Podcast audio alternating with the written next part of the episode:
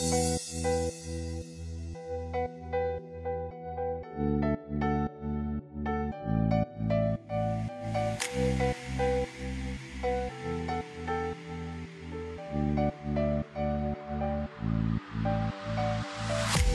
back. Hallo und herzlich willkommen zum Podcast Junge Mutmacher. Ich freue mich, dass du heute wieder eingeschaltet hast und wieder dabei bist.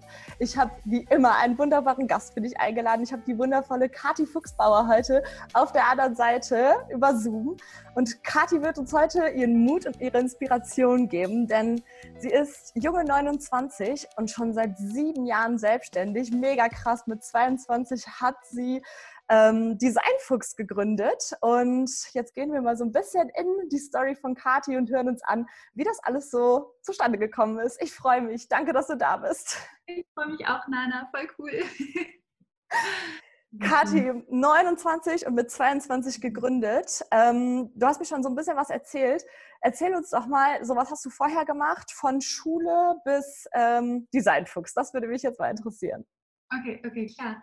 Ähm, ich habe ganz normal Abi gemacht damals mit Kunstleistungskurs und mir war irgendwie immer klar, dass ich was Kreatives machen will. Aber ich mhm. habe mir gedacht, ah, Kunstlehrer nicht unbedingt. Ich bin nicht so gut mit äh, ja, zwischenmenschlichen Sachen manchmal. Also so, ja, wenn ich mit ganz vielen Menschen auf einem Haufen sitze und dachte mir, den Lehrer ist nicht so mein Ding, vor allem, weil ich nicht so geduldig bin mit anderen. Ich glaube, das war so der Hauptpunkt. Mhm. Und habe mir gedacht, ja, irgendwas, was ein bisschen kreativ ist. Und habe dann geguckt, und habe lange überlegt, ob ich auch Fotografie mache und ob ich Fotografie studieren möchte oder eine Ausbildung mache.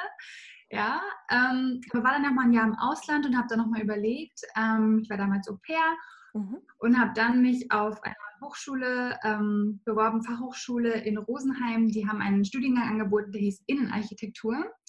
Aber der war relativ breit gefächert. Das heißt, es war Architektur, es war Design, es war Produktdesign. Ich hätte danach auch Modedesign studieren können. Also ich war da relativ offen. Ich glaube, ich hätte sogar einen Fotografie-Master drauflegen können. Also ich dachte mir so, okay, das ist richtig cool. Aber der Hauptfokus war schon auf jeden Fall auf Innendesign und das fand ich auch voll spannend damals und habe das dann studiert.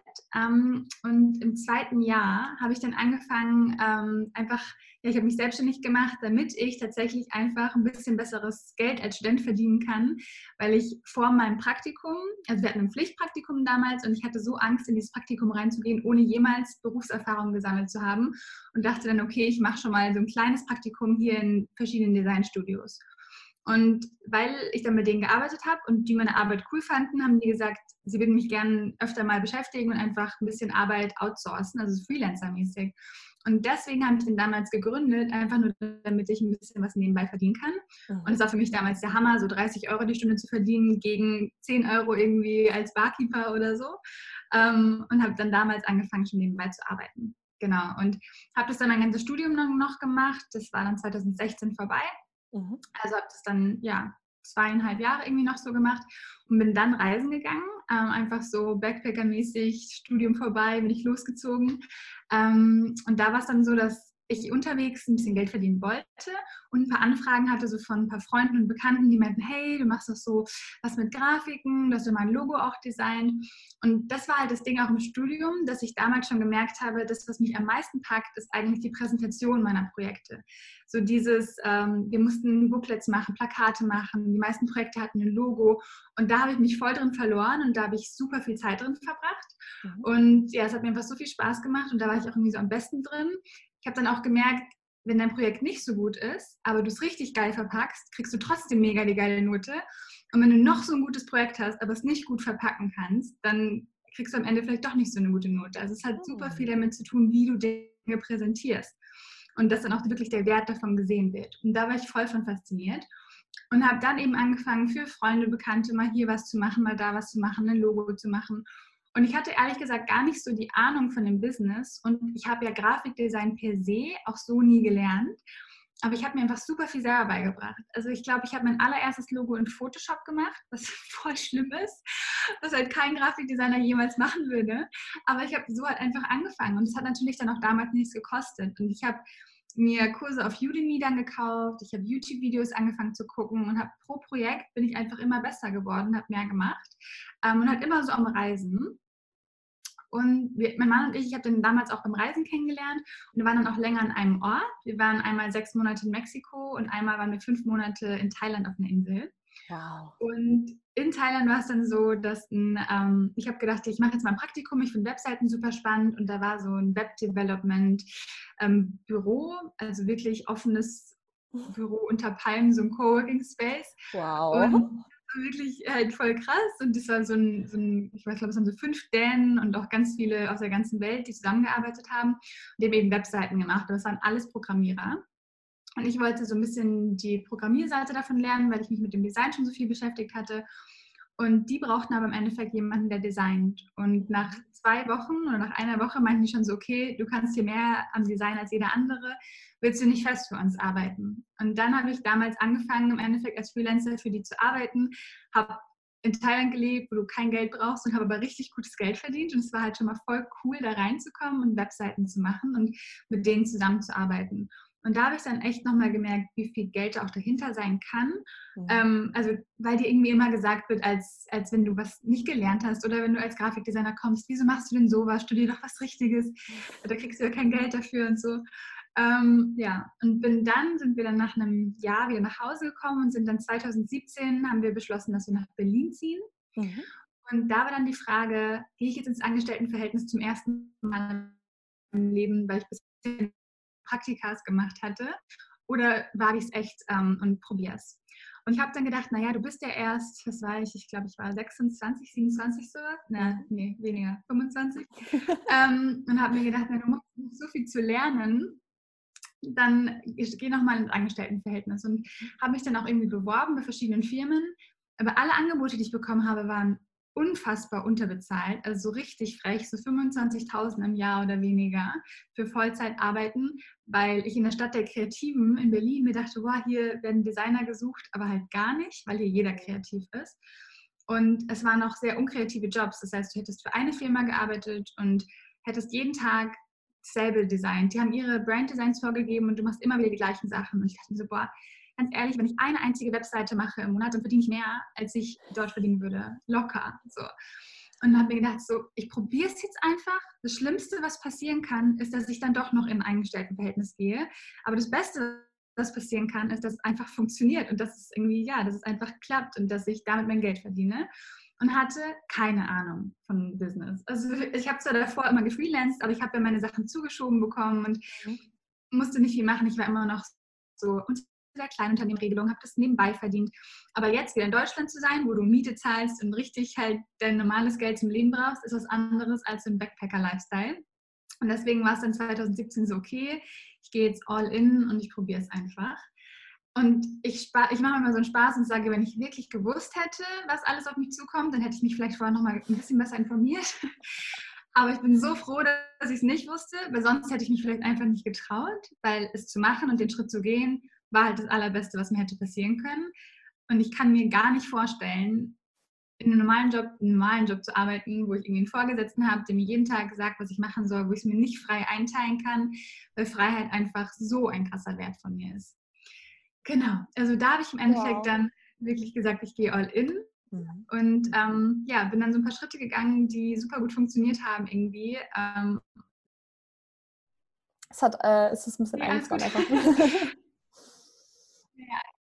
Ja, ich habe dann einfach gedacht, äh, ich kann nicht in Angestelltenverhältnis gehen und ich probiere es einfach und ich, ich ja, es kann eigentlich nichts äh, Schlimmes passieren, außer dass ich dann doch noch ins Angestelltenverhältnis mhm. gehe und habe mich dann einfach getraut und ähm, bin dann einfach ja die richtigen Schritte irgendwie gegangen, habe die richtigen Menschen kennengelernt, ähm, habe das gar nicht so kalkulativ gemacht, aber ja, irgendwie hat es von Anfang an funktioniert und deswegen stehe ich irgendwie heute auch da, wo ich jetzt stehe, ähm, an dem Punkt und bin mega glücklich, dass ich mich damals getraut habe.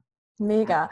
Also sagst du, dass du einfach so ein Vertrauen hattest, ne? Weil du sagst ja selber so, ich habe mich nicht so krass informiert ähm, und hätte ich es getan, hätte ich vielleicht Rückzieher gemacht, dann hätte ich vielleicht den Mut nicht gehabt. Also hattest du einfach ein Vertrauen, dass es klappen muss?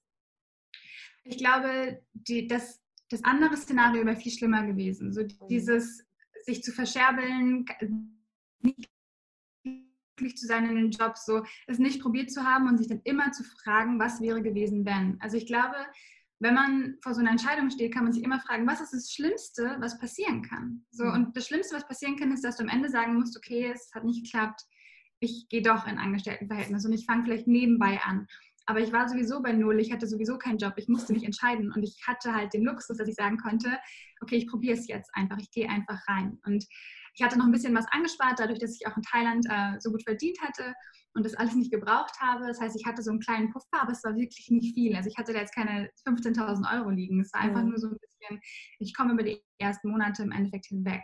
Mhm. Und ich glaube, es war einfach dieser, dieser Schmerz, der andersrum zu groß gewesen wäre. Und ich habe bestimmt ein gewisses Vertrauen ins Leben. Aber ich glaube, diese, ja, diese Blindheit gegenüber dem, was vielleicht alles noch ansteht, ähm, hätte mich vielleicht in Stutzen gebracht. Aber ich glaube, wenn ich es gemacht hätte, wäre ich auch irgendwann zu unglücklich geworden. Also man lernt das alles mit der Zeit und man muss nicht alles von Anfang an wissen. Ich habe echt bestimmt einige Fehler gemacht, aber dadurch habe ich es halt einfach gelernt und Step by Step und du musst nicht von Anfang an das haben. Also ich habe damals nicht mehr was von einem Gründerzuschuss gewusst. Ich habe viele Freunde jetzt, die mit Gründerzuschuss gestartet sind, die einen Businessplan geschrieben haben. Habe ich alles nicht gemacht und mhm. hat irgendwie trotzdem funktioniert. Ja. Ich habe es einfach mal mit dem Herz Klingt echt ein bisschen ha, äh, wie so eine Leier, aber ich habe einfach immer gemacht, was mir Spaß gemacht hat und habe es mit Herz gemacht und dann ist es irgendwie bei den Leuten noch angekommen. Mhm. Ja, ich liebe ja auch Intuition, also der Intuition zu folgen. Ich finde, das ist immer äh, gut, weil das, was der Bauch uns sagt, ist manchmal einfach besser für uns als das, was der Kopf uns sagt. Und ähm, wenn du jetzt halt sagst, ich habe das nicht verkopft gemacht, sondern ich bin einfach reingesprungen und habe geguckt, was passiert und es ist was Gutes ja. passiert, finde ich es einfach ein tolles Paradebeispiel hier für diesen Podcast, äh, es einfach zu versuchen, weil du hast im Grunde nichts zu verlieren. Du kamst ja jetzt nicht aus einem Angestelltenverhältnis, wo du irgendwie unglücklich warst oder Sachen gemacht hast, die dir nicht gefallen haben. Du hast ja schon bei der Bewerbung oder bei Vorstellungsgesprächen gemerkt, okay, es geht irgendwie nicht in die Richtung, die mir gefällt. Also fange ich erst gar nicht an. Aber selbst wenn du da drin hängst, also das ist keine Endlosspirale, du kannst einfach rausgehen. Und ich habe manchmal das Gefühl, dass die Leute das gar nicht wissen, also dass, dass ihnen das nicht mhm. klar und bewusst ist, dass sie das einfach verlassen können und ja. selber was für sich machen können, was ihnen Spaß macht. Und du siehst ja, das bringt das, also das Geld kommt ja dann. Ne? Also die Leute wollen dich ja auch für deine Leistung bezahlen. Wenn du gute Arbeit machst, dann sagt keiner, mach mir das umsonst. Ja, ja, 100 Prozent. Und mir haben so viele Leute gesagt, wie kannst du denn einfach jetzt selbstständig sein, obwohl du noch nie in einem Angestelltenverhältnis gearbeitet hast? Und trotzdem dachte ich mir so, ich muss nicht vor einer Agentur gearbeitet zu haben, um Arbeit zu leisten. So, ich kann es auch einfach jetzt probieren und mich trauen. Und da irgendwie ja das Vertrauen zu haben, auf jeden Fall. Und egal, um was es geht, beruflich oder nicht, ich glaube, die besten Sachen, die mir in meinem Leben bisher passiert sind, ist immer dann, wenn ich mir gedacht habe, okay, fuck it, ich, egal, so ist egal, was in meinem Kopf mir jetzt sagt, ich mache es jetzt einfach. Ich habe das Gefühl, ich muss es machen. Und dann sind die krassesten Sachen passiert immer. Und ich sage auch nicht, dass ich jetzt zu 100 Prozent immer nur meinen Kopf ausschalten kann und easy peasy meiner Intuition folgen. Aber es ist auf jeden Fall die Tendenz dazu da und immer wenn es passiert, passieren dann die magischen Sachen einfach voll. Mhm. Du hast gerade gesagt, ja. äh, dass ein hohes Motiv bei dir Freiheit ist. Mhm. Würdest du deine Selbstständigkeit als Freiheit äh, nennen, also sie so betiteln? Ich weiß, dass sie da ist, mhm. aber ich habe vor allem letztes Jahr, Anfang letzten Jahres gemerkt, dass man sie sich auch nehmen muss. Also dass sie vielleicht da ist und dass ich auch ganz oft sage, ah, ich liebe es, diese Freiheit zu haben und ich habe sie überhaupt nicht oft genug genutzt. Also ich bin auch so ein Mensch, das ist voll die Volkskrankheit, die ganz viele von uns kennen, dieser Perfektionismus ähm, und abliefern zu wollen. Und vor allem am Anfang der Selbstständigkeit, glaube ich, hat man immer noch Angst, was ist, wenn es nächsten Monat nicht mehr so gut ist? Was ist, wenn nächsten Monat keine Kunden mehr kommen? Ich kann doch nicht den Kunden jetzt ablehnen. Ja. Aber es ist wirklich so, und ich weiß, ich bin in einer glücklichen Position, aber ich hatte noch nie einen Monat, wo keiner da war. Immer wenn du gedacht hast, so, okay, wenn nächsten Monat nichts mehr kommt, was ist dann? Dann kam jemand. So, es war immer jemand da. Und wenn das einmal ins Rollen kommt, dann wirst du auch empfohlen und dann geht es immer weiter. Du musst nur eigentlich mal anfangen und die ersten Schritte gehen, weil wenn dich keiner kennt, dann kann dich keiner buchen. So. Und deswegen ist für mich der erste wichtigste Schritt in der Selbstständigkeit tatsächlich Sichtbarkeit. Also, dass die Leute wissen, dass es dich gibt und das, was deine Arbeit ist. Und ganz ehrlich, wenn du keine Kunden hast, die dich zahlen, dann mach Fake-Projekte, also nicht um zu lügen, sondern um zu zeigen, wie würde deine Arbeit aussehen, mhm. wenn du noch keine Kunden hast. Also es ist egal, ob du Fotos machst oder ob du ein Produkt designst, das es noch nicht gibt, aber in dem du denkst, dass es cool wäre. Die Leute müssen einfach nur sehen, was dein Stil ist, was du machst und was du kannst. Und dann geht es eigentlich los und dann wird es immer sicherer. Und ich glaube, mit der Zeit kann man auch dann noch darauf vertrauen, so okay, es hat bisher immer geklappt aber es hat mich schon noch ein bisschen drin gehalten. Also ich muss auch sagen, ich bin auch jemand, der eher so ein bisschen sich gerne verrückt macht, nervöser ist. Und das ist vielleicht nicht die beste Position der Selbstständigkeit. Mm. Das ist vielleicht einfacher, wenn du die Sicherheit hast von einem Angestelltenjob. Aber es hätte mich niemals glücklich gemacht. Und ich habe das in Kauf genommen dafür, dass ich dann schon entscheiden kann, ey, wann fahre ich in Urlaub? Wenn ich heute nicht kann, wenn ich heute krank bin, wenn ich heute müde bin, dann arbeite ich heute nicht. Klar, es geht nicht immer und wir haben alle Deadlines und es gibt Sachen abzuliefern und ich habe auch schon Nachtschichten gearbeitet, das ist keine Frage. Aber im Ende vom Tag entscheide ich, welche Kunden ich annehme, welche Projekte ich machen möchte, ähm, wer meine Zielgruppe ist. So, ich kann, ich kann mich morgen umorientieren und sagen, ich habe keine Lust mehr auf Einzelunternehmer, ich will jetzt nur noch in große Corporate-Unternehmen gehen oder so. Also du kannst dich jederzeit umentscheiden und neu orientieren und entscheiden, wann du Urlaub nimmst. Und das ist an sich mega cool für mich, mega schön, diese Freiheit zu haben. Und gleichzeitig muss ich so sehr lernen, sie mir wirklich auch zu nehmen. Mhm. Ich finde es gerade voll schön, was du gesagt hast, dass man sich einfach umorientieren kann. Dass, also, dass man die Freiheit als Selbstständiger hat, zu sagen, okay, heute arbeite ich mit den und den Unternehmen zusammen, also in der und der Nische, aber ich kann sagen, ab morgen will ich in eine andere. Und ich glaube auch das, dass mhm. es äh, ähm, auch vielen einfach nicht bewusst ist und sie, wie du gesagt hast, sich die Freiheit auch einfach nicht nehmen, weil wir irgendwie glauben, dass man das nicht darf, dass wenn man sich einmal für eine Sache entschieden hat, dass man die durchziehen muss. Ne? Also wir haben ja in der Schule und keine Ahnung, auch im, im Verein oder bei Sportarten oder so gelernt, so, ja, wenn du das jetzt angefangen hast, dann musst du das auch durchziehen. Ja. Und meine Frage ist so, warum? Aus welchem ja. Grund muss ich das jetzt durchziehen, wenn ich merke, dass es mir nicht gefällt? Also, aus, wieso? Ja, so, ich bin ein freier Mensch und ich habe mir meine Selbstständigkeit ganz alleine ausgesucht. Warum kann ich mir nicht auch aussuchen, mit wem ich arbeite und was ich arbeite? Also es ist ja vollkommen in Ordnung in jeder Lebenslage. Absolut und egal, um was es geht. Und wenn du dein Leben lang schon angestellt warst, dann kannst du dich morgen trotzdem entscheiden, selbstständig zu werden. Und Ganz wenn genau. du fünf Jahre selbstständig warst und sagst, ich habe keinen Bock mehr, dann kannst du dich morgen anstellen lassen. So, du kannst es halt wirklich jederzeit entscheiden, was du machen möchtest mit wem du zusammenarbeiten möchtest. Und ich bin auch gerade in der Phase, wo ich mir denke, hey, ich liebe den Designfuchs und ich mache das so gerne, aber ich weiß, dass es nicht alles ist und ich weiß, dass ich noch mehr machen möchte. Und ich will auch gerade so ein zweites Standbein noch aufbauen, einfach weil ich Spaß daran habe, weil es mir Bock macht und weil ich, ich weiß nicht, wie es alles laufen wird, aber ich gebe mir halt die Möglichkeit, da weiterzugehen, auch wenn gerade der Designfuchs meine Haupteinkünfte sind und das, ich, ich will es nicht wegwerfen, weil ich das auch so liebe Mhm. Aber ich finde es super mutig, wenn Leute sagen so, hey, das dient mir gerade nicht mehr, das macht mich nicht mehr glücklich, ich starte jetzt ein neues Kapitel und ich vertraue mir und dem Leben genug, dass wenn ich meiner Intuition folge und dem Gefühl in mir, dass ich weiß, dass es gut wird. Mhm. Und ja, dass es Leute geben wird, die mich brauchen, das brauchen, was ich mache und das hören müssen, was ich zu sagen habe. So. Ja, das, das hast du richtig schön gesagt. Denkst du, du hast am Anfang gesagt, du hattest keine Ahnung, wie man ein Business äh, mhm. startet. Und ich behaupte jetzt einfach mal, dass das die meisten einfach nicht wissen. Ähm, denkst du, dieser, ähm, diesen Trick quasi, den du während des Studiums angewendet hast, wo du gesagt hast, okay, selbst wenn meine Arbeit nicht so perfekt ist, also die, das Projekt ist nicht so perfekt geworden, wie ich das wollte, aber wenn ich das jetzt gut vermarkte vor dem Professor oder vor wem auch immer, dann wird es mhm. trotzdem eine gute Note. Hat dir das in deiner Selbstständigkeit auch geholfen? Ich würde sagen, ich habe noch nie Arbeit als besser verkauft als für das, was sie war. Mhm. Also ich habe immer schon das mit den Preisen und ich, also ich habe das immer angemessen dem gemacht, was ich geliefert habe, auf jeden Fall.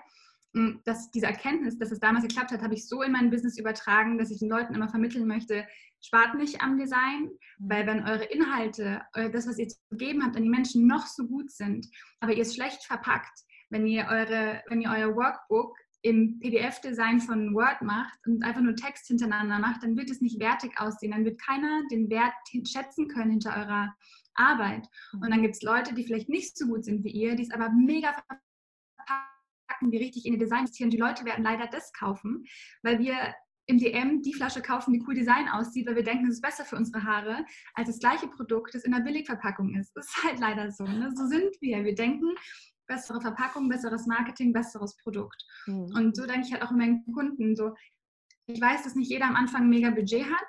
Mhm. Ich habe jetzt auch mit meinen Kunden so eine, ja, ich habe jetzt einen Kurs gemacht dafür, dass Leute jetzt auch, die nicht so viel Budget haben, sich das selbst erstellen können, damit sie einfach von Anfang an gut nach außen gehen können, eine schöne Außenwirkung haben und ihr Produkt angemessen präsentieren können, weil es mir so wehgetan hat, Leute wegzuschicken am Anfang, die einfach noch kein Budget haben. Und mhm. Deswegen habe ich das halt jetzt auch noch gemacht und ich finde es einfach so, so wichtig, dass wir das machen, auf jeden Fall. Ähm, also das ist so dieses Präsentation gut verpacken, wie dein Projekt war. Mhm. Ähm, aber ich glaube, was ganz normal ist und was du wahrscheinlich auch kennst, ist, dass wir zurückgucken, zwei, drei, vier Jahre und uns denken, krass, das habe ich mal gemacht.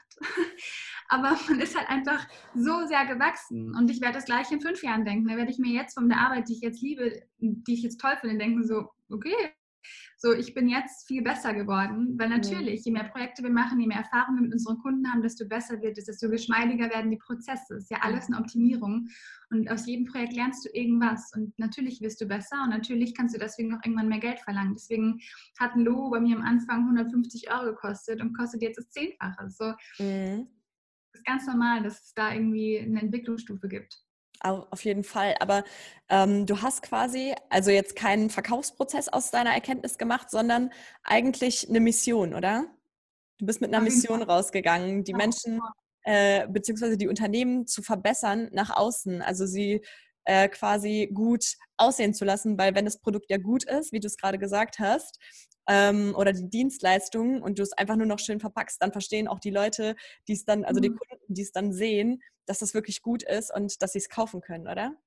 Ja, voll. Also im Endeffekt ist meine Mission wirklich, so viele Menschen wie möglich sichtbar zu machen, weil mhm. meine Zielgruppe einfach Menschen mit Herzensprojekten sind, die richtig was in der Welt verändern wollen. Mhm. Und ich denke mir immer, dass eine Person, sagen wir jetzt mal, ich nur so und so viel verändern kann, weil ich kann nur ich habe nur eine Reichweite von so und so vielen Leuten, mir hören nur so und so viele Leute zu. Aber wenn ich es schaffe, dass der und der und der und der auch noch Gehör findet und der seine Message in die Welt bringen kann, dann können wir halt viel mehr verändern. Und deswegen, je mehr Leuten ich Gehör verschaffen kann oder Aufmerksamkeit verschaffen kann, desto mehr kann noch verändert werden. Das ist so ein bisschen der Gedanke.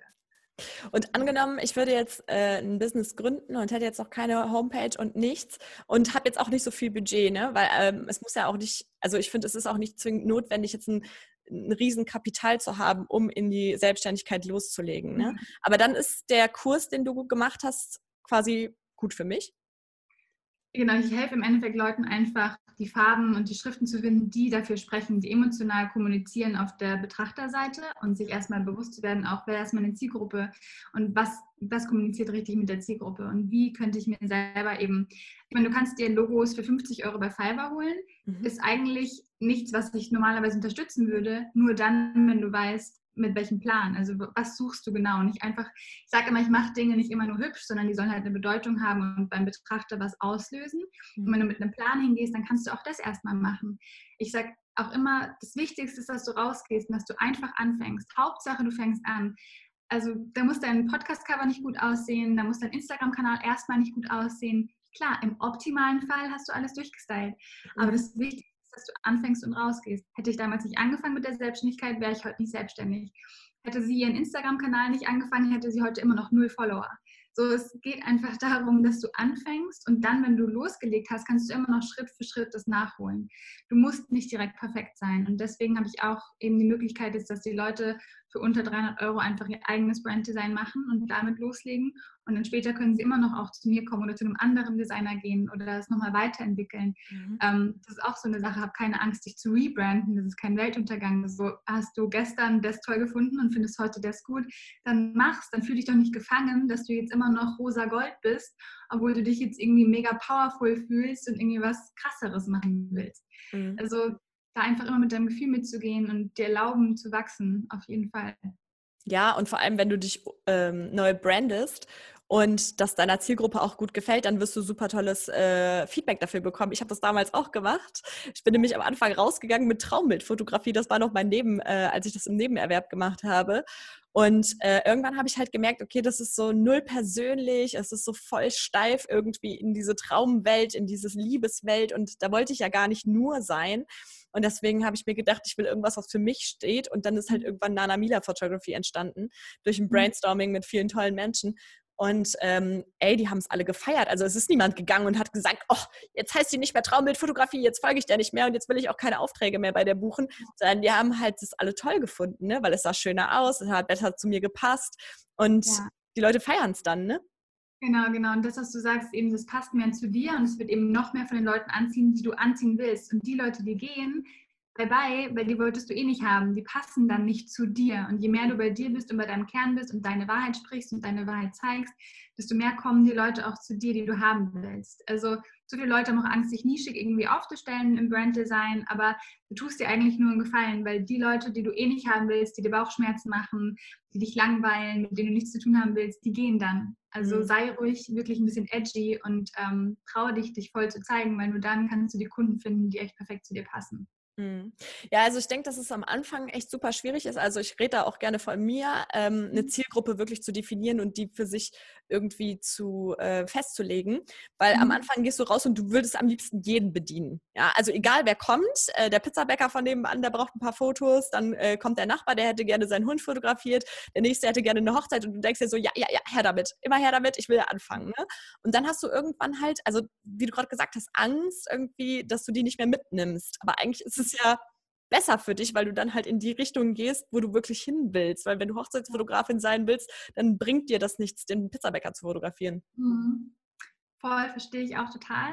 Ich glaube, mhm. eine Sache, die ich auch noch im Kopf habe, ist, für jeden Auftrag, den du annimmst, der nicht perfekt ist, mhm. auf den du eigentlich keine Lust hast, blockierst du den Platz für jemanden, der perfekt wäre.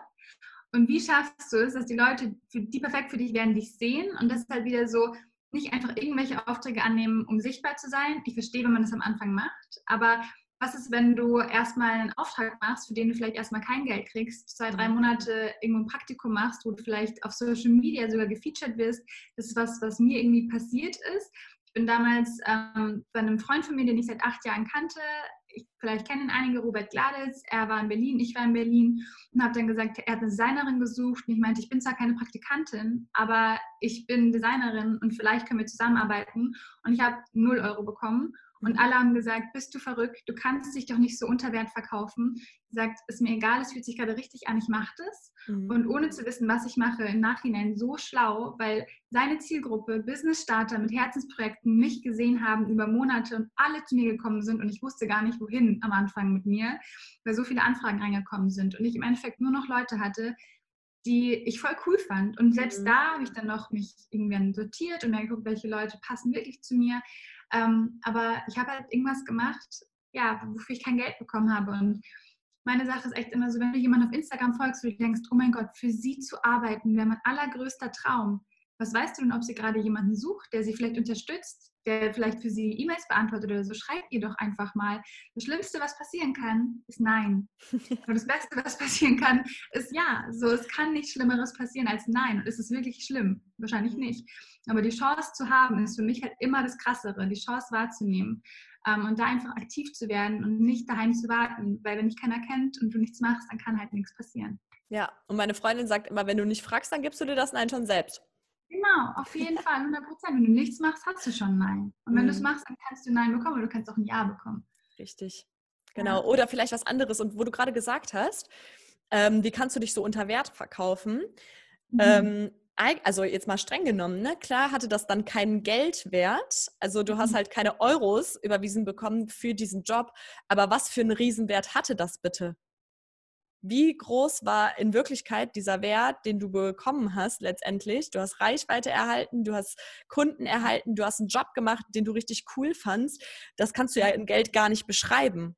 Genau, hundertprozentig. Und das verstehen halt viele nicht. Die sagen dann, ich fange nichts an unter also nicht, 2000 Euro netto. Und ist dann mhm. so, hm, damit vertust du dir wirklich viel Chance, weil wie du schon sagst, Geld ist nicht der einzige Wert. Ähm, es ist eigentlich viel wertvoller heute in der Selbstständigkeit, äh, wenn du Sichtbarkeit bekommst, wenn du eine Plattform bekommst, auf der du dich beweisen kannst, auf der du zeigen kannst, was du kannst. Das kannst du eigentlich gar nicht bezahlen. Und da haben wir halt mega Glück, gerade in dieser Zeit zu leben, wo eigentlich ja auch kein Business, würde ich fast behaupten, mehr ohne Social Media auch auskommt. Also mhm. vor allem, wenn deine Zielgruppe jung ist, ähm, dann darfst du, dann darfst du das eigentlich komplett zeigen. Ähm, ja, aber das ist halt mega, mega das Medium. Deswegen versuch auch vielleicht zu kooperieren. Versuch was für Menschen zu machen, die schon ein bisschen größer sind wie du, die, für die du irgendwas machen kannst. Und dann arbeite dich so ein bisschen hoch und schaff dir Reichweite. Ich meine, es gibt auch Möglichkeiten tatsächlich über Kooperationen, Gewinnspiele, Verlinkungen, wie du auch ähm, schaffen kannst, dass die Leute dich und deine Arbeit sehen. Absolut, ja. absolut. Auch mit Geschäftspartnern zu arbeiten, die in einer ähnlichen Schiene sind äh, wie du. Ne? Also oft hat man ja auch so diese Angst vor Konkurrenz irgendwie. Ah nee, also wenn ich jetzt was mit der mache, dann nimmt die mir meine Kunden weg. ähm, finde ich halt auch immer voll schade. Also ich bin so ein Typ, ich, ich liebe Netzwerken und ich liebe auch mein riesengroßes Netzwerk, weil da sind aber auch ganz, ganz viele Leute, die das Gleiche machen wie ich, aber wir können uns halt nach oben tragen gemeinsam. Und wenn wir nicht miteinander arbeiten, dann halten wir uns unten. Und das ist eigentlich schade, aber das ist irgendwie auch so in unserem Kopf drin. Irgendwie. 100 Prozent. Ich glaube, so werden wir halt irgendwie auch gemacht, so dieses Ellenbogendenken. Und mhm. wenn der jemand anders kriegt, habe ich das nicht mehr. Mhm. Aber das Ding ist, es ist einfach unendlich viele Kunden da. Es gibt einfach so viele Kunden und keiner von uns macht jetzt mehr was komplett Einzigartiges, die wenigsten, ja. Also die meisten, alles, was wir machen, ist vielleicht schon mal da gewesen auf die eine oder andere Art und Weise, aber keiner hat so gemacht wie du. Und es ist halt einfach wirklich so. Nur weil der eine dir das erzählt, muss es bei dir nicht Klick machen und du musst es nicht verstehen, aber vielleicht versteht das genau bei dir, also genau auf deine Art und Weise, wie du Dinge erklärst, mit mehr Humor, mit mehr Ernsthaftigkeit, mit mehr Struktur, mit mehr Chaos. Ja. Und die Leute connecten sich mit dir und wollen bei dir sein, mögen deine Fotos lieber. Und Deswegen sage ich auch immer, es sind keine Konkurrenz, also keine Konkurrenten auf dem Markt, es sind Marktbegleiter. Also die sind mit dir zusammen auf dem Markt und bedienen verschiedene Gruppen.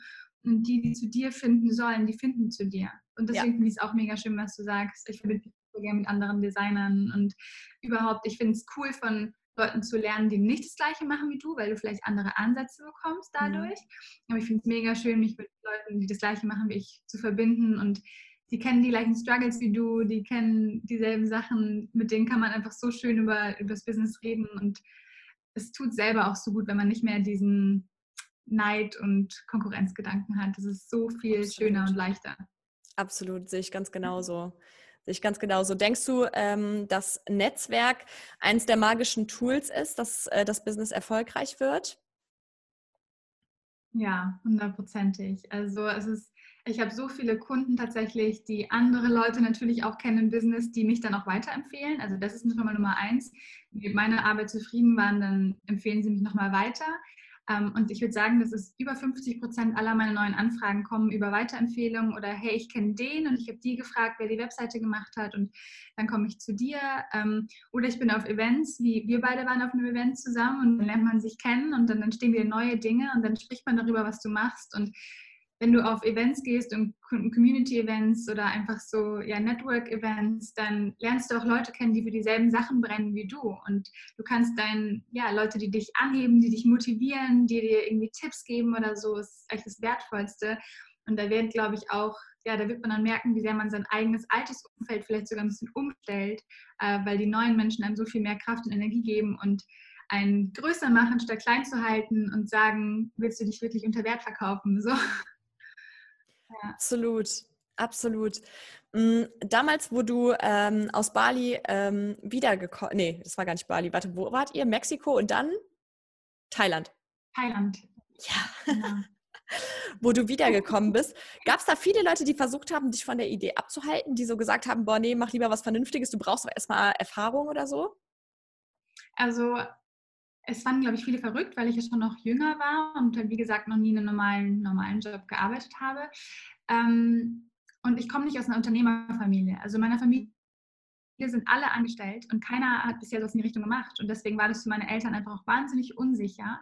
Mhm. Und sie haben mir nicht gesagt, ich darf nicht machen, aber es war so ein bisschen, probier dich mal aus. Mhm. Wir sind da, wenn es nicht geklappt hat. So. Ja, okay, das ist mega schön. ähm, ja, es ist mega schön. Es ist auch ein Luxus auf jeden Fall. Ich meine, ich war damals schon mit meinem Freund damals zusammen und so, ich war damals auch mit meinem Freund zusammen ähm, und der hätte mich auch finanziell auf jeden Fall tragen können, was auch eine Situation ist, die nicht jeder hat. Das weiß ich auch mhm. auf jeden Fall. Ich hätte noch ein bisschen was äh, gespart. Meine Eltern waren auf jeden Fall sehr offen, aber ich habe auch gemerkt, indem wie sie geredet haben, die hatten einfach Angst davor. Das haben die selber noch nie gemacht. Die äh, mhm. äh, ja, hatten da großen Respekt davor. Und ich habe das noch nie jemandem vorleben sehen. Aber ja, wieder diese, dieser Gedanke der Einschränkung und dem, was mir dann genommen wird gegenüber dem, was ich die letzten Jahre irgendwie schon so leben konnte während des Studiums und des Reisens, das war für mich einfach ein viel größerer Ansporn, es zu probieren, als es sein zu lassen. Richtig toll, mega schön. Ja, ich freue mich voll, dass du hier bist. Ich finde es echt richtig gut.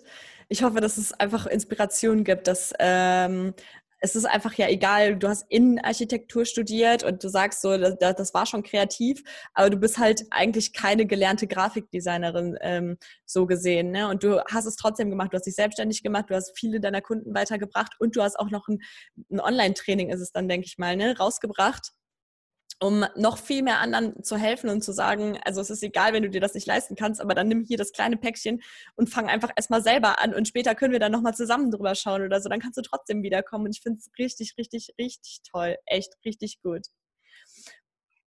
Was denkst du denn, was gehört denn noch ähm, dazu, um um so ein äh, Startup-Business erfolgreich zu schaffen. Also wirklich ähm, nach einiger Zeit zu merken, okay, es läuft. Ich habe jetzt nicht mehr so große Angst, dass nächsten Monat kein Kunde mehr kommt. Hast du da irgendwie so Tipps? Also ich glaube, was man wirklich noch braucht für die Selbstständigkeit, ist irgendwie so ein inneren Drive oder so ein inneres Warum auf jeden Fall, warum man das macht. Weil wenn man immer jemanden braucht, der einem sagt, was man als nächstes machen muss und was der nächste Step ist, dann ist es, glaube ich, schwierig ähm, das zu machen, wenn man sich immer, immer wieder neu motivieren muss. Und ich bin eher so ein Mensch, ich muss mich mal bremsen, mal Pause zu machen, so ungefähr. Das hat mhm. mir, glaube ich, schon geholfen. Und gleichzeitig hat es mich auch in die Gefahr gebracht, mich zu überarbeiten in der Selbstständigkeit. Das ist auf jeden Fall eine Waage. Ähm, aber ich glaube, du brauchst auf jeden Fall so deinen Grund, warum du es machst. Und es muss, glaube ich, mehr wie Geld sein, damit du dabei bleibst ähm, mhm. und damit es irgendwie so Integrität hat und bei deinen Kunden auch ankommt. Also das auf jeden Fall, ja. Und damit du erfolgreich wirst, ist halt, ach, es ist echt immer Sichtbarkeit, Sichtbarkeit, Sichtbarkeit. Die Leute müssen wissen, dass es dich gibt, die müssen wissen, was du machst und du musst deine Projekte irgendwie zeigen. Und was ich auch finde, was wirklich hilft, ist Persönlichkeit zeigen. Ich muss ganz ehrlich gestehen, ich habe super wenig Zeit für Instagram. Ich weiß, wie wichtig dieses Tool ist und wie wahnsinnig gut es ist im Marketing ich habe, glaube ich, 20 Prozent meiner Projekte bisher gezeigt, weil ich einfach nicht dazukomme, beziehungsweise meine, meine Priorität nicht darauf lege. Mhm. Aber was ich super gerne gemacht habe über Jahre sind Stories. Ich habe so gerne die Leute mit durch meinen Tag genommen und ich kriege echt so 50 Prozent Anfragen eben über Referrals, über Leute, die sagen, hey, geh mal zu ihr. Und die anderen 50 Prozent, die lernen mich kennen auf Instagram und sagen mir teilweise nach einem halben Jahr oder Jahr oder nach zwei Wochen so, hey, ich habe das Gefühl, ich kenne dich schon dich, ich mag dich so gerne. Und ich, wenn, ich mal, wenn ich mal ein Grafikprojekt mache, dann nur mit dir. Oder ich wusste schon immer, ich werde zu dir kommen. Mhm. Und ich kenne sie nicht persönlich, aber es ist so schön, mit, mich mit ihnen so zu connecten. Und ja, sie kommen zu mir, weil ich die gleichen Interessen habe, weil ich gerne Yoga mache, weil ich mich vegan ernähre, weil ich irgendwie in ihre Menschenblase passe. So im Idealfall ist es super cool. Sie könnte auch meine beste Freundin sein. Und wenn es einer macht, dann sie. Und da sind wir wieder bei dem Punkt, es gibt super viele Grafikdesigner und ich bin nicht die, die die allerbeste Arbeit von allen macht. So, ich bin nicht besser als alle anderen, aber sie kommen zu mir, weil sie mich gerne mögen und sie können mich nur gerne mögen, weil ich mich ihnen gezeigt habe. So. Und nicht nur meine Arbeit. Und vor allem, was ich halt auch mache, ist super persönlich, sind Herzensprojekte. Ich bin wirklich immer so dankbar, wenn mir jemand sein Business übergibt, weil es ist krass, ein Business zu starten. Da steckt so viel Herzblut drin. Und das ist das Baby von jemandem. Und die geben mir das im Vertrauen, dass ich die Idee von ihnen visualisiere draußen bringe. Und ich bin jedes Mal echt gerührt. Und die Geschichten zu hören von den Leuten, wie es dazu gekommen ist und so. Also ja, haben wir schon genug Geschichten von dir auch gehört. Es ist echt immer Magie. Voll schön. Zu bekommen. Ah, es hängt wieder ein bisschen.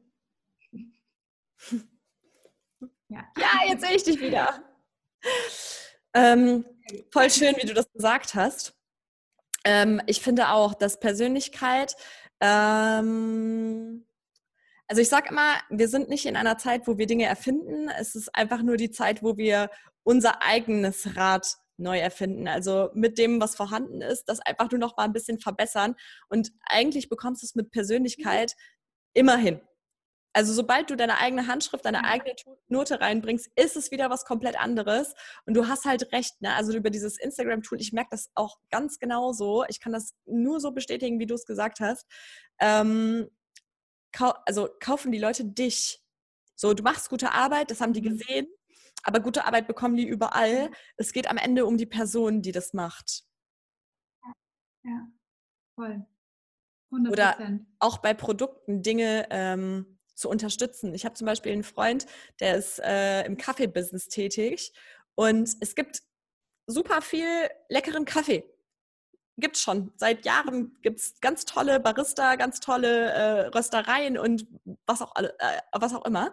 Ähm, er macht das Pro Projekt aber so besonders, weil er halt nach Afrika reist und dort ganz, ganz kleine Kaffeebauern zusammenschließt und große Abnahmemengen von denen nimmt, weil die das alle dann zusammentun, weil die sonst keiner will.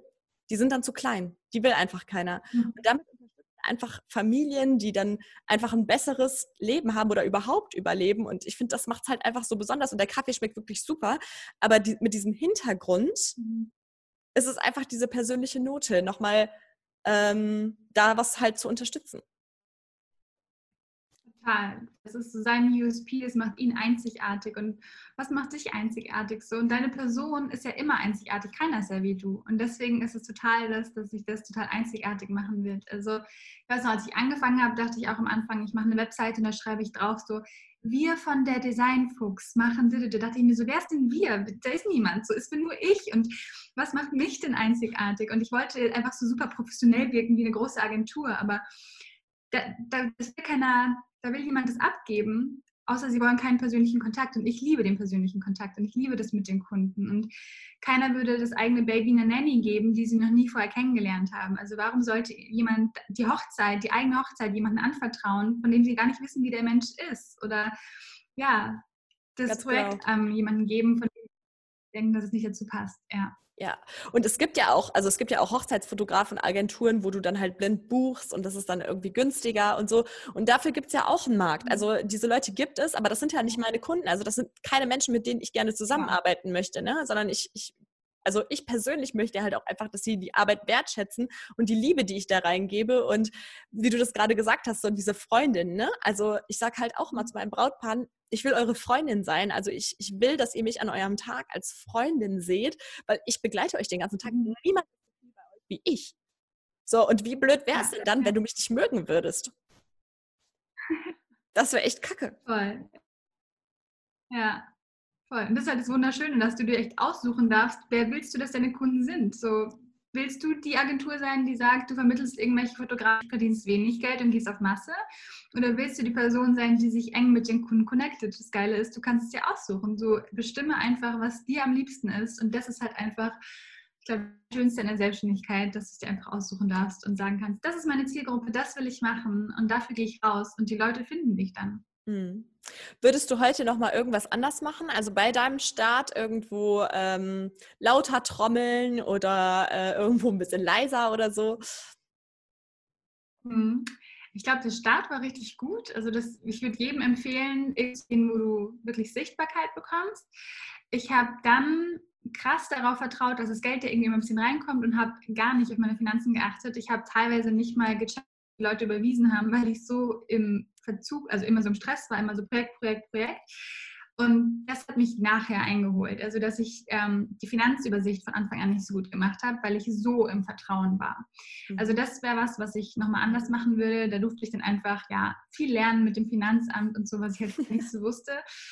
Ähm, aber auch das hat sich halt alles eingerenkt und erledigt. Und jetzt weiß ich auch, wie ich meine Steuern zu machen habe und wie das alles äh, am besten geht und wem ich was abgebe, ähm, was ich einfach nicht mache. Und das ist, glaube ich, auch so der nächste coole Schritt. Und in der Phase, in der ich mich gerade auch so befinde, ist so, ist dir deine Energie zu schade, manche Dinge zu machen? So zieht es vielleicht voll viel Energie, die Buchhaltung zu machen, dann gibt das vielleicht als erstes damit du mit mehr Energie dich auf tolle Projekte konzentrieren kannst. Also das ist irgendwann so dieses Abgeben. Mhm. Aber ansonsten hat es echt schon gut angefangen. Ähm, ich habe dann einfach mich ein bisschen viel überarbeitet teilweise. Ähm, ich glaube, es ist mhm. wichtig in der Selbstständigkeit, dir Auszeiten zu nehmen, Urlaube. Es darf geschätzt werden, wie, wie wichtig kreative Pausen sind. Und ich habe mir auch lange nicht die Zeit gegeben, am Business selbst zu arbeiten, weil das gehört in der Selbstständigkeit auch dazu, nicht nur für Kunden zu arbeiten, sondern deine Learnings auch zu nehmen und in Prozesse zu verpacken und anders zu machen. Vielleicht willst du schon seit Monaten ein Willkommenspaket für deine Kunden machen, aber du findest die Zeit nicht, weil immer wieder ein neuer Kunde kommt.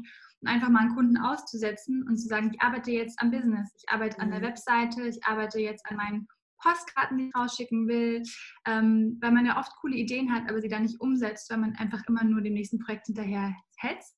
Aber unterschätze nicht, wie sehr du, ja, aber man wertet seine Arbeit ja wieder auf, indem man die Projekte hat, indem man Willkommenspakete hat oder ähm, ja, Pakete am Ende, wenn das Projekt vorbei ist, dass du den Leuten noch was schickst oder so. Das ist so viel wert und Menschen auch.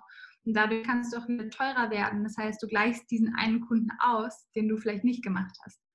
Ja. Mm, und das habe ich oft nicht gemacht. Also vielleicht einen, einen Tag in der Woche deinem eigenen Business zu widmen, auch zu brainstormen, nicht nur umzusetzen, Zeit zu geben, daran arbeiten zu dürfen. Wow, das ist schön. Das ist eine sehr, sehr schöne Idee. Sehr, sehr gut. Echt, das klingt toll.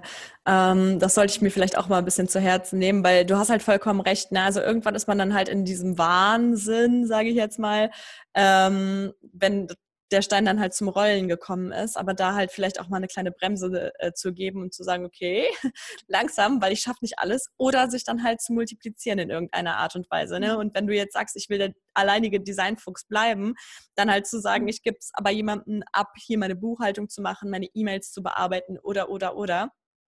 Und äh, das wäre dann aber der nächste Step.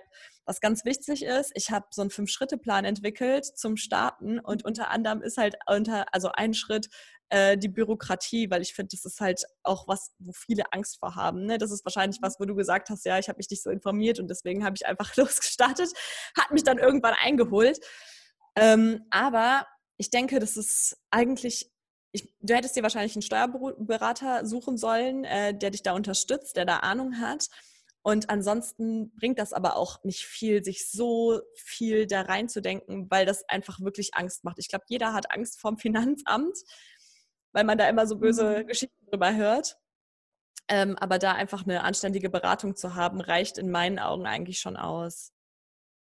Voll. Und es passiert eigentlich auch nicht wirklich was. Also keiner soll jetzt hier falsche Steuern abgeben, aber das Schlimmste, was passiert, in, was ist es? Du musst was korrigieren. Und dann ja. korrigierst du es und dann zahlst es nach. Also ich habe auch schon Fehler gemacht. Ich habe noch nie eine Strafe zahlen müssen. Ich habe schon mal gesagt, Frau Huxbauer, wenn das nächstes Mal nicht da ist, dann überlegen wir mal, was wir dann machen. Aber das habe ich so, ach so, okay, falsch abgegeben. Ich habe mal die falsche Steuernummer abgegeben es gibt zwei Steuernummern, einmal für dein Business, einmal für dich privat. Ah, okay. Also lauter solche Sachen. Mhm. Und das ist aber auch wirklich nicht schlimm. Also da kommt man wirklich rein. Ähm, für mich wäre, glaube ich, wichtig zu wissen, die Finanzübersicht, wie viel ist eigentlich mal den Monat reingekommen, mal den Monat. Das war bei mir alles immer so Larifari, keine Ahnung. Ich kaufe mir Essen, ich zahle mir eine Miete. ähm, ja, aber das das hat auch funktioniert. Ne? Also mhm. es ist halt einfach nur besser, wenn du mal irgendwann eine Übersicht hast. Ähm, genau, ja. Aber ich kenne das auch voll gut. Also ich glaube, das ist auch so ein bisschen in unseren, also es hat so ein bisschen was mit unseren kreativen Köpfen, glaube ich, zu tun. Ähm, ich bin da auch, oh, ich habe da zum Glück meinen Mann, der hat da richtig, äh, also was heißt Spaß dran, aber der ist da affin für und der kümmert sich dann immer so ein bisschen darum, dass das alles in der Linie bleibt und ich mich da auch drum kümmere und weil ich bin auch immer so, ja Nana, was hast du dieses Jahr umgesetzt? Äh, ja, hat auf jeden Fall gereicht, ne? so nach dem Motto. Genau, genau, genau. Ja. Und es ist auch okay, wenn man es anders braucht, das ist auch in Ordnung, solange du halt dich nicht verschuldest, solange du schlau bist und deine Steuern zur Seite legst. Ähm, das ist, glaube ich, wirklich wichtig. Also da ja wirklich viele Leute auch im dritten Jahr, weil du auch Steuern im zweiten Jahr nachzahlst und Steuern vorzahlst fürs nächste Jahr. Das war mhm. auch mal krass. Ähm, aber es war okay, weil ich die Steuern zur Seite gelegt habe. Also ich glaube, wenn man dies ich denke, wenn man einfach die Regel beachtet, dass man wirklich versucht, 50 Prozent von dem, was reinkommt, an Gewinn zur Seite zu legen für die Steuern, dann kann man eigentlich nichts mehr falsch machen. Aber das sollte man wirklich beachten. Aber ansonsten lernt man das alles auf dem Weg. Ja, genau, diese goldene 50-Prozent-Regel, die kenne ich auch. Und die hat mir bisher auch immer gut geholfen. Also, und wie gesagt, halt, ich habe halt immer auf einen Steuerberater geschworen. Ich dachte mir halt immer, bevor ich nachher irgendwie Strafen zahle mhm. oder so, bezahle ich lieber ihn. Und bevor ich alles falsch mache und ja. da auch noch Mühe und Zeit reingebe und es am Ende gar nicht richtig ist, ähm, ja. habe ich das immer so gemacht. Ja. Und das ist einfach eine Vertrauensperson für mich, äh, mit der ich ganz offen über alles sprechen kann. Und er informiert mich halt über alles, ähm, ja, was gut oder nicht gut für mich ist. Und ähm, ja, das würde ich auf jeden Fall halt auch genau so nochmal machen, ja. Ja, das rentiert sich auf jeden Fall. Ich habe auch einen Steuerberater und die Sache ist, du brauchst dafür wahrscheinlich zehn Stunden, er braucht dafür wahrscheinlich zwei Stunden. Rentiert sich das, zehn Stunden zu investieren? Das ist halt wie bei allen anderen Sachen so, was ist dein Stundenlohn? Willst du dich da wirklich reinfuchsen oder willst du es einen Experten machen lassen, der es super schnell macht? Ja. Ähm, genau, ist man in der Lage, das zu machen, ist natürlich auch mal die Sache, aber ein Steuerberater ist auch die erste Anschaffung, glaube ich, die ich ein Business zulegen würde. Ja, ich glaube, das ist auch echt eine kluge Entscheidung. Ähm, ich habe noch eine Frage. Wenn du an mhm. die Kati zurückdenkst, die so, keine Ahnung, fünf, sechs, sieben, acht Jahre alt war, wie hast du dir dann so deinen Job vorgestellt? Uh, ich wollte Meeresbiologin werden. Mhm. ich war sehr, sehr Delfin-Fanat und verrückt. Ähm, ja, ich glaube, das war tatsächlich mein einziger Wunschtraum und hatte dann damals auch überlegt, ob ich Meeresbiologie studiere ähm, wo mir auch gesagt wurde, by the way, dass es ja nichts Richtiges sei. Ähm, okay. Ja, aber habe dann nachher ähm, tatsächlich mein, mein, das ausgelebt, weil ich Taucher geworden bin. Also ich bin super viel getaucht, habe eine Tauchausbildung gemacht und tauche auch eigentlich jetzt noch sehr, sehr viel. Also das lebe ich irgendwie dadurch aus und habe halt auch in der Schule schon gemerkt, dass mir einfach das Kreative am meisten liegt und am meisten Spaß macht. Ähm, und das liebe ich immer noch total. Mhm. Was ich auch sagen muss, ich weiß nicht, wie es dir geht, aber ich finde in meiner Freizeit jetzt nicht mehr so viel Zeit für Kreativität, weil ich jeden Tag in der Arbeit so kreativ bin. Mhm. Das Gefühl wie so ein Koch, der, wenn er nach Hause kommt, keine Lust mehr hat zu kochen. Also, ich lebe das halt irgendwie dadurch aus und mache nicht mehr so viele Projekte nur für mich. Habe auch gerade Lust, wieder da ein bisschen mehr reinzugehen. Mhm. Ähm, aber die Kreativität hat schon irgendwie Überhand genommen, auf jeden Fall in meinem Leben, was voll schön ist. Ähm, aber irgendwie ist da doch immer ein bisschen Druck dahinter und deswegen finde ich, muss man nicht jedes seiner Herzensanliegen zum Beruf machen. Man kann auch einiges einfach wirklich als Hobby integrieren ähm, und einfach was finden, was dir Spaß macht im Job. Ähm, du darfst dich jederzeit neu ausrichten, darfst dich jederzeit auch nochmal neu entscheiden. Ähm, und du musst nicht bei Dingen dabei bleiben. Ich glaube, du musst einfach nur mutig sein und die Schritte gehen, die notwendig sind. Und das ist eigentlich meistens losgehen und dich zeigen. Mhm. Ist einfach so. Es ist wirklich, also äh, in diesem Fünf-Schritte-Plan, den ich gemacht habe, ist der zweite Plan auch, ich nenne ihn Trommeln, ähm, weil mhm. da haben ja viele Angst vor. Ne? Erstens gibst du ja ein Commitment ab, also indem du rausgehst und sagst, ich mache mich jetzt selbstständig mit XY. Mhm. Das ist ein Commitment, dann äh, musst du wirklich anfangen.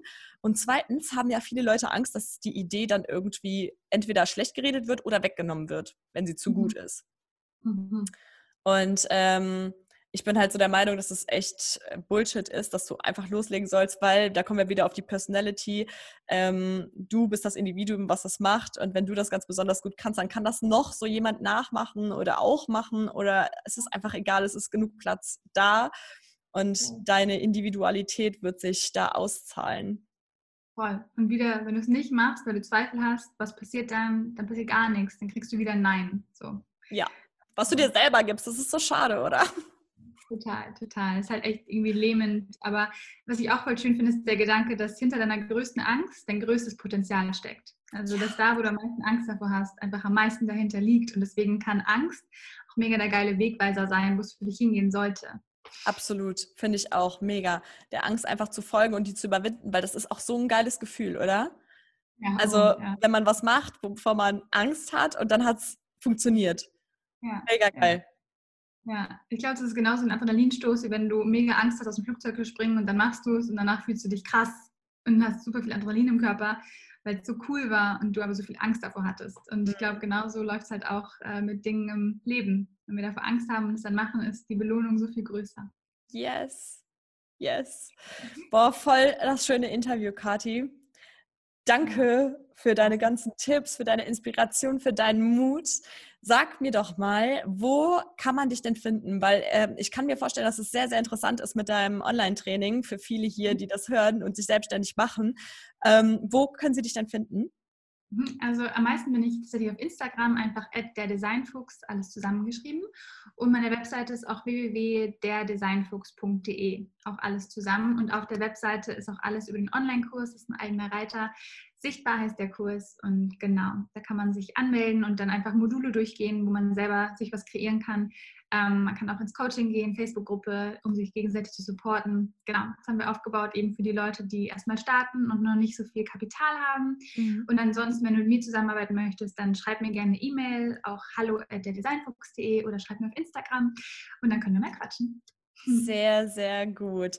Ich hatte noch eine Frage zum Kurs. Ganz ja, ähm, ich brauche ich da irgendwelche Voraussetzungen, irgendwelche Programme für oder äh, erzählst du das dann dort? Ähm, ja, also man braucht eigentlich gar nichts. Ähm, mhm. Es gibt super viele freie Programme. Wir arbeiten da auch viel mit Canva. Das benutzen heute auch viele.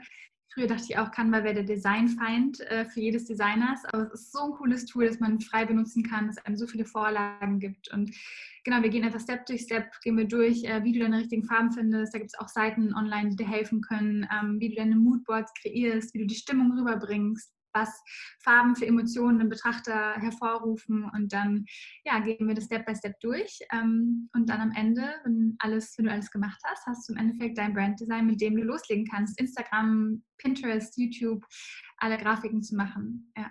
Wow, richtig cool sichtbar. Also, okay, ich werde die Links auch auf jeden Fall noch in die Show Notes packen, damit äh, man da ganz easy draufklicken kann. Also schaut auf jeden Fall mal bei der Kati vorbei, guckt mal, was sie so macht, weil die wird euch auf jeden Fall helfen, sichtbar zu werden. Ihr habt gerade gehört, wie wichtig das ist. So, und an der Stelle nochmal vielen, vielen, vielen Dank für das tolle Interview. Und Danke. Und auch an dich. Herzlichen Dank, dass du wieder eingeschaltet hast. Ich freue mich auf die nächste Folge nächsten Mittwoch. Am Samstag kannst du noch mal reinhören in die Single-Folge. Da werden wir über den zweiten Step des Fünf-Schritte-Plans sprechen. Ich freue mich, wenn du dabei bist und sage bis bald. Tschüss.